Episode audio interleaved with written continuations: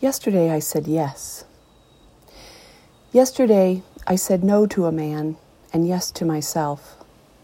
And it felt damn good deep in my bones to know I can count on my mouth to make the words come out when they need to.